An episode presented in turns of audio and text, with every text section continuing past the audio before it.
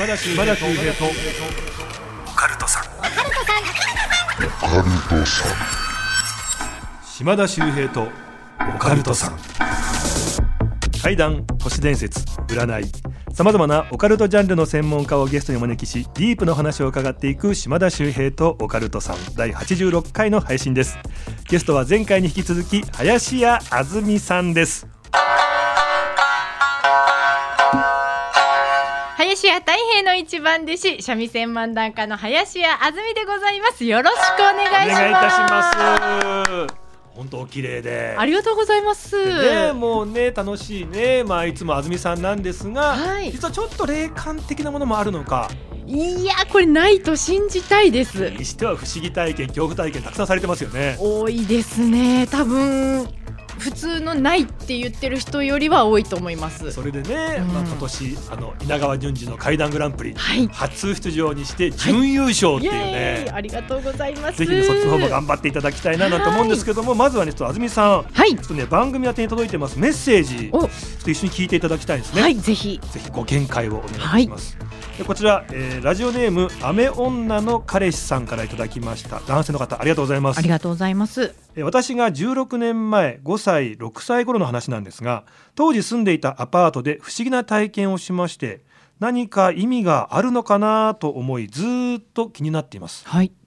いつも寝るときに電気を完全に消して隙間から明かりを入れて寝ていたんですがある日ふと差し込んでいる光を上方向に目で覆っていったらその明かりがうん狐の形に見えたんです。えあれ何か狐の置物とかしてたっけな。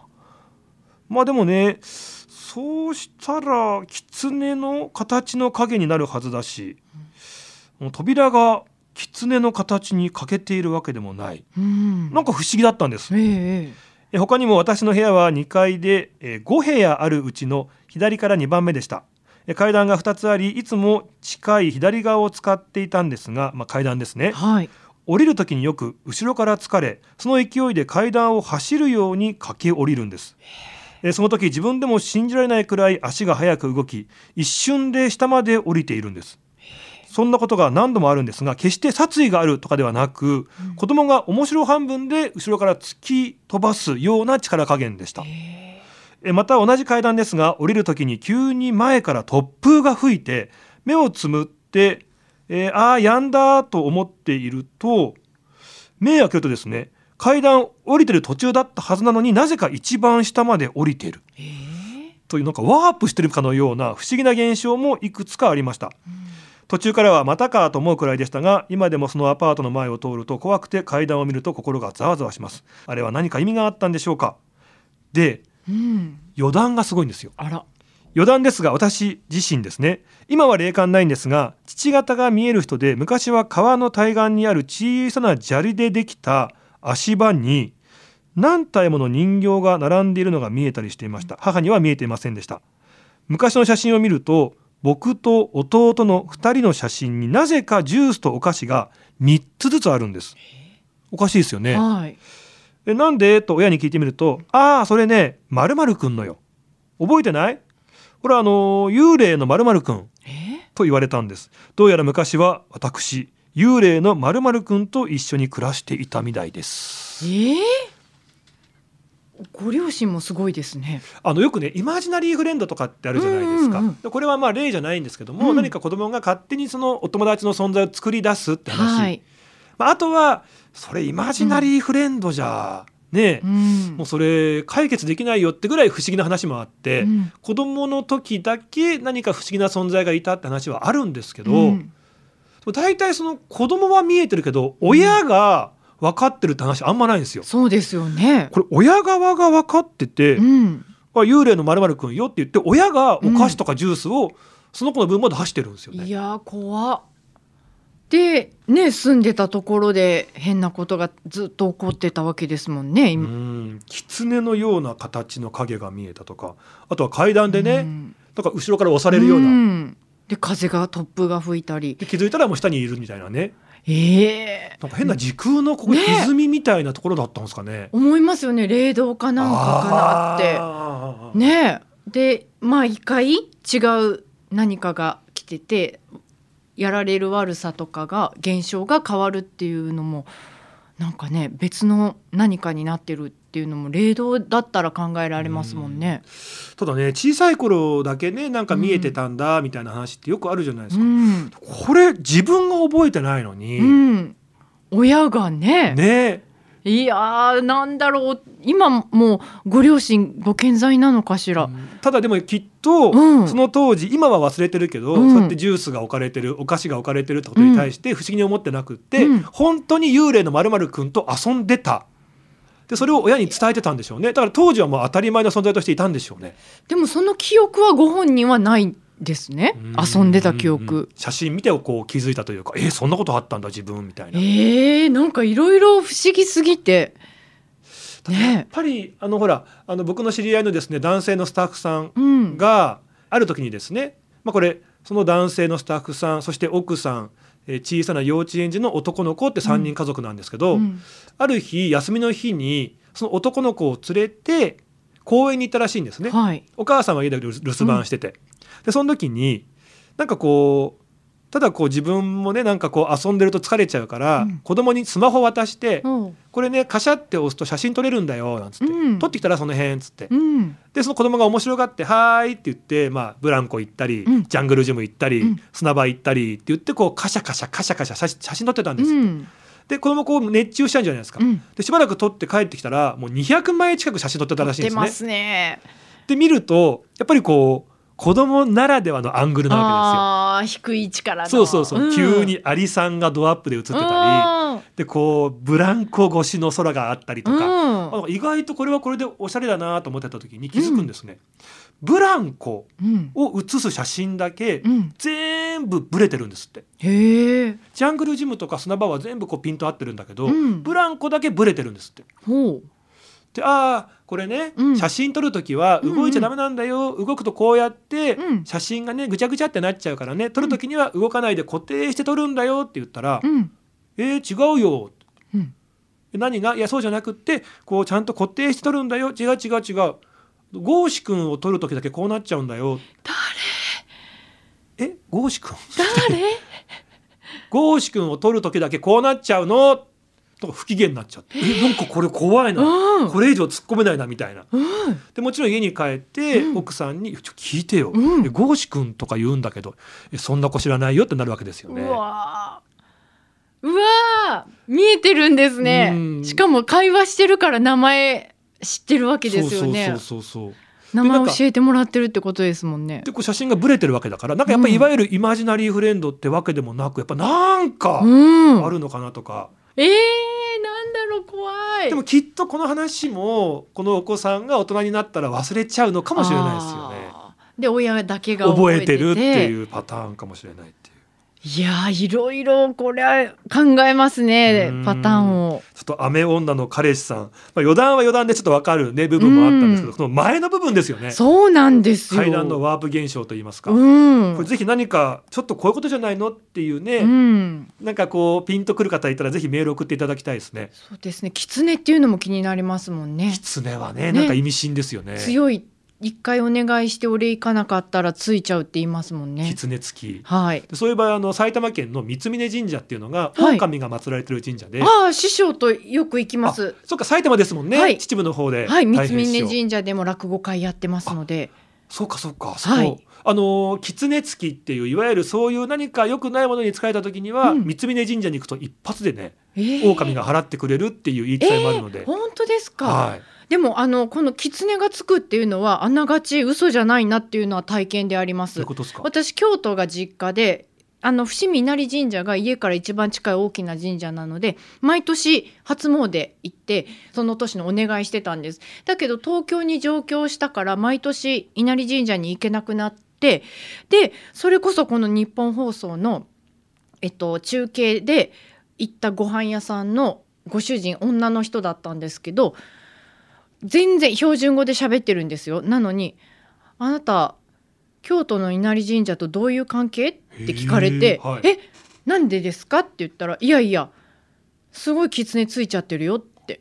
で「えー!」ってでもしかして毎年何かお願いに行っててもう行かなくなったんじゃないって言われてまさにそうですって毎年ちっちゃい頃から毎年欠かさず稲荷神社行ってたのに、うん。上京したので行ってないですってお言ったら礼参りしてなかっうん。た、、ダメダメっつってもう二度とお願いしちゃダメだし今度京都帰ったらすぐに行って何かお供えしてお礼を言って出てきなさいっつって。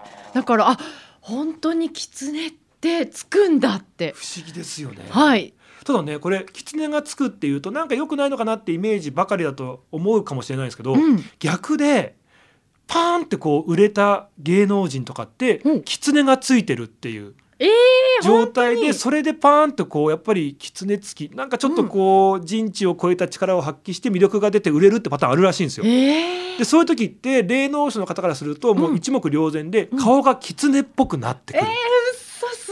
い。とあの人もあの人もそうだよ。ああの人も狐ついてるよなんて言って結構ねバーンってこうブレイクする若手芸人なんか特にあるらしいんですよ。えー。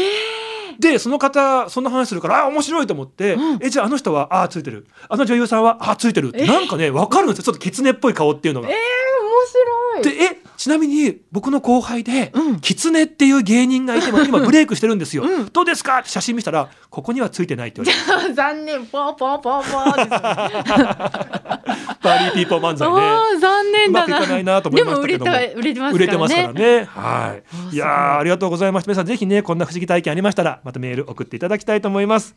この後いよいよ林家あずみさんに怪談話披露していただきます。お願いします最後までよろしくお願いします。島田秀平とオカルトさん。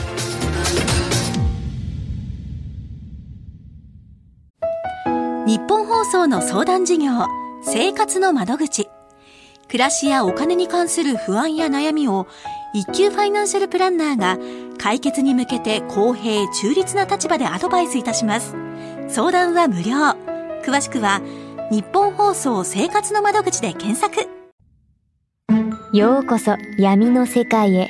それはこの街のどこかで誰かが体験した秘密の物語。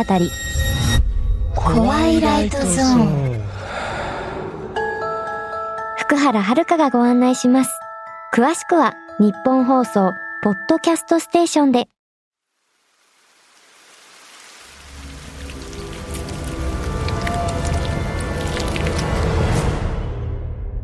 島田秀平とオカルトさん。それでは林家あずみさんに怪談話を披露していただきます。お願いします。お願いします、えーこれは10年以上前に私が体験した話なんですけれども、えーとある番組で海外からクイズの問題を出題するというレポーター役として、えースリランカに行ったんですで10日間ぐらい行きっぱなしになるので毎日違う場所に泊まりながら移動スリランカの中を移動しながらクイズを取る VTR を撮ってたんです。で毎日泊まる場所が変わるんですけど、えーその日泊まったのがコテージでうん。一人一軒ずつのコテージに泊まるという泊まり方だったんですね。でもう森の中に一個ずつコテージがあるんですけどコテージからコテージがもう見えないぐらい離れてて、で夜到着したんですけどもう漆黒の闇なんです コテージの中だけが明るくて。で、えースタッフの女性が「私見えないですけどあっちの隣のコテージが私のコテージなので万が一何かあったら携帯鳴らしてくださいね」って言って携帯番号を教えてもらってでその日「じゃあありがとうございました」ってそれぞれのコテージに散らばっていってでコテージ開けた瞬間えーすごくおしゃれで可愛らしくて、うん。綺麗なコテージだったのに怖っ。何これ。なんか怖いって思っちゃったんです。うん。で全然他の日も泊まってた場所もっと汚いホテル泊まってた日もそんなこと思ったことないのに怖い。何何って思いながらもうお風呂入ってる時もその怖いっていう気配がうん。全然消えなくて。え私そんなことしたことないんですけどお風呂のドアも開けっぱなしでシャワー浴びてでシャワー浴びてる時もすごいベタですけど後ろに完全に人がいる気配があってえ？っってなりながら振り返ったら誰もいないっていうのを何回もやってたんです。頭乾かしてる時も、つって振り返ったり。でもう気持ち悪いから真っ暗にして寝ないと寝れないけど間接照明をつけてでくたくただったので眠りに落ちたんです。そうしましたら夜中に私のコテージのドアの真ん前で何語だかわからないおばさんが怒鳴ってる声で目が覚めたんですね。夜中ですよ、ね、夜中です。でも何語だかわかんないんだけど「なんとかなんとかなんとかうわやだうわうえべべべべって叫んでるんですよ私のドアの前で。はいで僕怖っともう襲われちゃうかもしれないと思ってでスリランカの警察の番号も分かんないしとりあえずスタッフの女性に電話しようかと思って少し離れた机の上に置いた携帯をうわーって取りに行ってでもう一回ベッドに戻ってうわーって震えながら女性のスタッフに電話しようとしたんだけどいや待てよと。そんな怖いおばさんが叫んでる中女性のスタッフ呼んでそのスタッフの方が何かされたら大変だと思って武器持ってるかもしれないし、うんうんちょっと待てよと。でその女性の番号にすぐかけられる状態にしてもう震えながらベッドでうわーってそのおばさんがどっか行ってくれるの待とうと思ったんだけど「うわーとかなんとかなんとか」って言った後にお皿を何十枚も重ねたものをガシャーンって私のドアの前で割ったんです。でそのガシャーンの音聞いた瞬間にビキーンって体が動かなくなってえ？今まで動いてた体がピーンって何にも動かなくなっちゃってベッドに横たわったんです。うん。でバサーって横たわった瞬間にドアの前にいたおばさんがザザザザザザザって全力でコテージを走り出してあ周りを？周りを。で半周回って私の背中越しに壁があって上に天窓がついてるんですが飾り窓なんですよ。ええなのでもう手が届かない天井のところについてる小さな窓でその、ま、窓めがけて「うわー!」って言いながら壁よじ登ってくる気配が見えてもないのにビンビン脳になダイレクトにイメージが伝わってきて。はで登ってきていやいやまさかなと入れもしない大きさの天窓だし覗いてくるぐらいかと思ったら「うー!」って言いながら天窓から入ってきちゃって、えー部屋に。でえーと思ってで目開けたらその人の姿が見えるからもう見ちゃったらトラウマになりそうな気がしてもうギューって目つむってその人の姿を見ないようにしたんですよ。そしたら「うわ」って言いながら入ってきたその人が私のベッドの周りをザザザザザザってこうやって歩き回って、うん。でも私が目が目を開けないから多分見ろよと思って近づいてきたんでしょうね。片膝ベッドにギューって乗ってきてベッドがグーって片方沈んで、うん。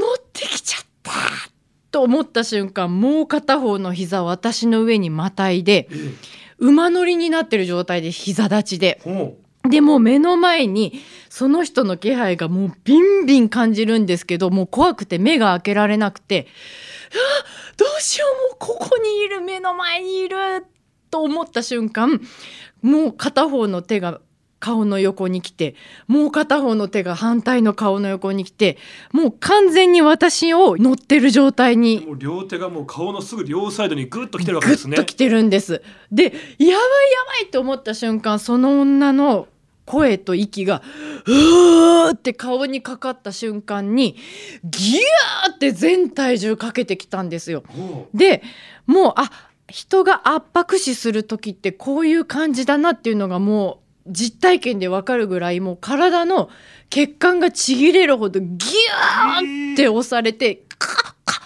カッカッってもう息が一個も吸えないんですよ。ううんでカッカッカッカッって殺されるって思った瞬間にブワーって体が動いてポンって目開けたらシーン。何もない。もう何も起こってない部屋の状態で。でそのおばさんらしき姿も何もなくて。で、えー朝になって、えースタッフとみんなと集合した時に「聞いてください。昨日こんなことがあって」って話したらディレクターはまあ鼻で笑って 寝ぼけたんでしょうみたいな。鼻で笑っちゃって、はいはい。でその隣にいたすごい寡黙な職人かたぎのカメラマンの方がもう全然今まで喋らない方だったのにボソッともうドア開けた瞬間に怖いと思ったんだろうって。じゃあいたよって。でえっ？と思ってどういうこと？とええそういう経験されたことあるんですか?」って言ったら「えいいいいいい」って言われて「はい、いいいいってなんだよ!」と思って「言えよ!」って「はい、怖えじゃねえかよ」と思ってまあでもその日その日体験したのがそれで最後で残り他のホテル泊まった後も何にも起こらず。何だったんだって。それあのーまあコテージ皆さんスタッフさんも含めていろいろ泊まってたわけですよね、はい。でその日に恐怖体験に、うん。まあ、遭遇したのは安住さんだけだった。私だけ。であんなに大きい声で怒鳴り散らしてたのでは離れてると言っても別のコテージのみんなに聞こえてたんじゃないかと思ってみんなに確認したけど誰も何にも聞いてないんですよ。へでその日の夜スリランカの食堂で全員でご飯夜ご飯食べてる時にあの窓からブーンってカブトムシぐらいの大きい虫がブーンって飛んできて、ーうん。そのディレクターの頭にボーンって当たってボトンってテーブルに落ちたら見たこともないカブトムシサイズの巨大なゴキブリでで私もギャーッつって後ろにひっくり返っちゃったんだけどバーって起き上がってきたらそのディレクターの頭に当たったもんだからディレクター頭ボサって乱れたまんま「ねえねえこれ僕の頭に当たったよね」って言ってて「それはな私をバカにしたからだ」と思って「罰が当たったんだ」っていうそういうお話です。ええはい。あれ、はい。悪いとこ出たな最後。すいませんね、えーちょっと。どええどどうしたんですか最後いやそれはもうゆ夢見たんだよってバカにしたからあー罰が当たってゴキブリが巨大ゴキブリが頭に当たって落ちるというね。ディレクターさんもねそのものは見てるけどね。それが今俺の頭に当たったんだよねこれっていうねそうですそうです。受け止められないもう放心状態でした。てたっていう。それ見たことかと思って。いやいやいやいやいや。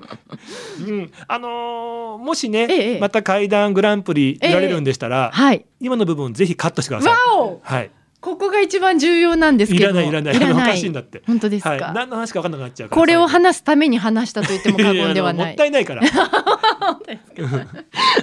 あのすごいですね。えちなみになんですが、はい。やっぱり他のコテージでは何もないってことはやっぱりはい。安住さんの泊まったコテージで何かあったんですかね？何なんでしょうね。で私もまさかこんな恐怖体験を話す場所が今後出るなんていう頭もなかったので深く調べなかったんですよ、はいはいはい。そこで何かあったんでしょうかとか、現地の方に聞いたりとかもせずに帰ってきたので全くの謎なんですけど何も聞いてないです。すごく怒った後にうん、お皿をガシャーンって割った音が聞こえるってことは、やっはいぱりそのもしかするとそのホテルというか、うん。そこの従業員の方。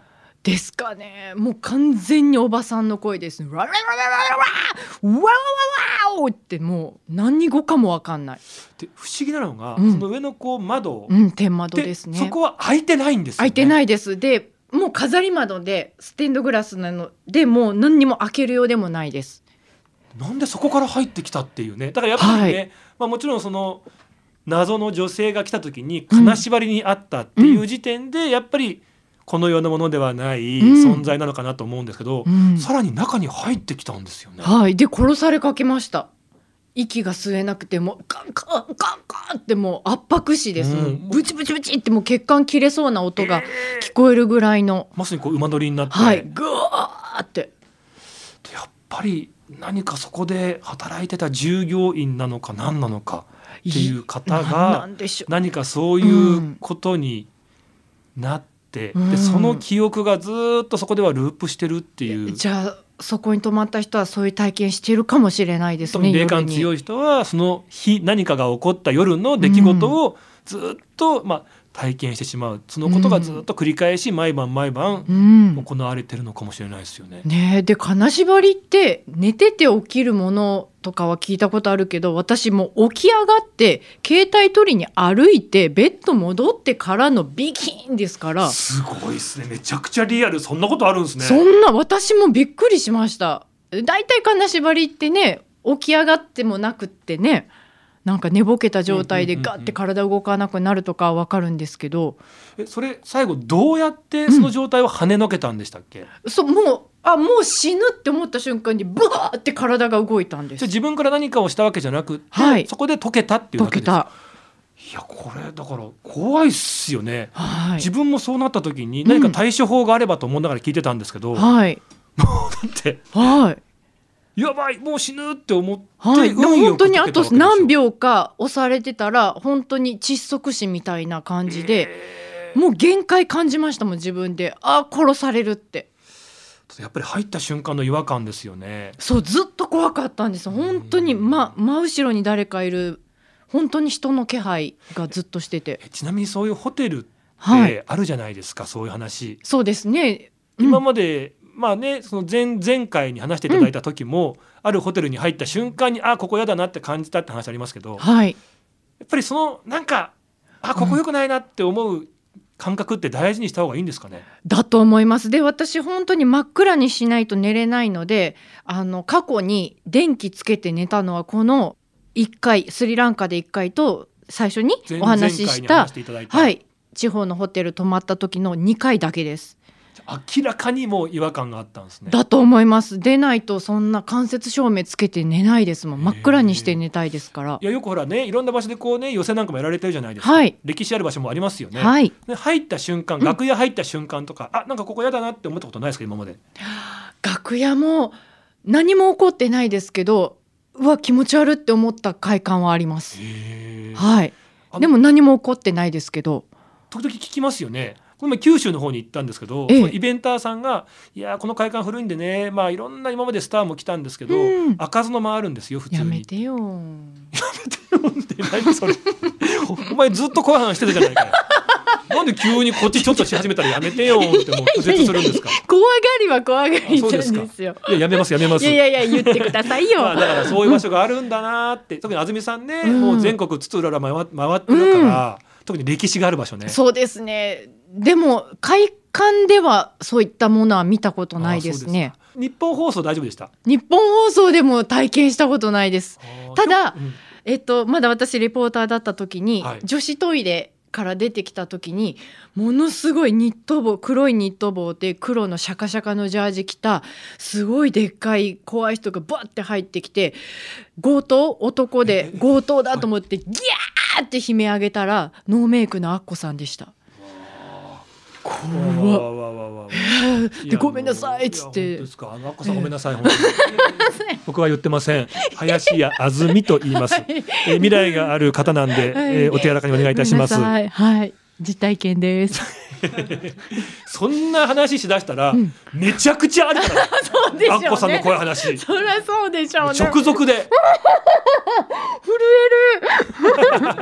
ちょっとずつ聞かせてください。危険なのでもうやめましょうというカンペ。あ、お前もやばいぞそれ。なんか危険っていう危険っていうチョイス。本当ですよ。危険っていうチョイスやばいですよね。そうですね、うんもうそろそろお時間ですとかね締めるね、はいワードいくらでもあったのにねうん。あ、こっちはなんて書くんだろう？うん。あ横にいるね放送作家さんは、うん、お知らせ。素敵。ああー単純に大事なお知らせがありますよっていうちゃんと仕事してましたあそうですね。はい。えー、なんか大事なお知らせ、ぜあります。ひ皆さんこれね聞いていただきたいと思いますよ。はい、実はですね12月の4日日曜日お昼2時から島田秀平さんと一緒に落語会に出るんです。これあのね僕呼んでいただいてこういう会はないんですが、うんすごい豪華な皆さんにねそうなんですさせていただけるんよ。はい、三遊亭好楽師匠、そしてゲストに島田秀平さん、で林家麒麟お兄さんと私林家あずみが出る落語会で、場所は東京証券会館で、えーお昼2時から。12月4日ぜひ来てください。茅場町駅からもう直結出口から直結してますのでぜひご予約お待ちしてます。12月4日ですね。はい。安住さんのねツイッターなどにもね情報ありますんで、はい。ぜひぜひ皆さんチェックしてね足運んでいただきたいと思います。お願いします。あの好楽師匠っていうとね僕の手相を見させていただいたじゃないですか。はい。笑点の時に、ええ。はい。あのユーモア線という線がね、うん。一本もなかったっていう、最高の手相ですね。はい、えー、よせよって言われましたからね。よせよって。冗談言っちゃいけねえとね。でもねそれもね全部こう受け入れてねネタにしてくれてその後ねすごい優しい師匠ですから、ね絶対楽しいですからね。そうなんですよ、はい。ぜひ皆さんよろしくお願いいたしおますます。さあというわけで安住さんね前回前々回合わせてね、はい。3度来ていただきましたけど。楽しかったです。あいかがでした？もうめちゃくちゃ楽しかったです。またねあのいくつか怖い話もうみんな知ってるかもしれない話だけどあるのでまた読んでほしいなと思いますなんかな。ねもう、はい何思いますな 着地失敗しがちですよね階段もそうだけどそうですね足を捻挫する癖が。ぐねるっていうねとこありますけどはいでも日本放送もねずはいっとね、以前あの中継でも出られていて、はい今日なんかもねなんか懐かしのねスタッフさんともたくさんお会いして嬉しいです、えもうテンション上がってます。はい。嫌いだったスタッフの方との話も盛り上がりました。の話はいいかやめてやめてください。ダメよダメよ。すごいですね。エレキテル連合の劣化版みたいな。やめてくださいね。ダメよ。ダメダメ。ありがとうございます。ありがとうございねます。、えーこんな楽しいね安住さん。普段はもちろんお笑いの芸人さんですからね。はい。はい、よその方にも足を運んでいただきたいと思います。はい。というわけでゲストは林家あずみさんでした。ありがとうございます。柴田修平とオカルトさん次回もお聞きください。島田秀平の手相ワンポイントアドバイス今回ご紹介するのはユーモア線別名お笑い線という線ですまあ、これねあればあるほど面白い人なんていうね周りを楽しませる天才、まあ、そんなサービス精神にあふれた方にできるという線なんですが場所はですね皆さん環状線もうこのラジオを聞いていただいた方は分かりますかね？環状線というのは、まあ、左手の場合ですね、えー小指の下あたりその辺からぐーっと人差し指の方にね上がっていく横線です。まあ手相というのは、まあ、大体ね、えー上に横線真ん中に横線そして生命線があるっていうね大体この3線があるんですがその一番上に横切っているという線ですね。この、まあ、環状線という線の入り口あたりだ小指の下ぐーっと下がってきたあたりですねこのあたりになんかこのひらがなの「く」みたいな線がピッとこう入ってる。これ1本でもいいんですが環状線入り口あたりにこの「く」という文字が何本か見えるという方。これあればあるほど面白い人ユーモア線という線になってくるんですね。えちなみにあの明石家さんまさんこのユーモア線が6本もあったというすごい線になってきております。えーちなみに私島田秀平ですね、えー年々減ってきているという線になっていますが皆さんはいかがでしょうか？島田秀平とオカルトさん。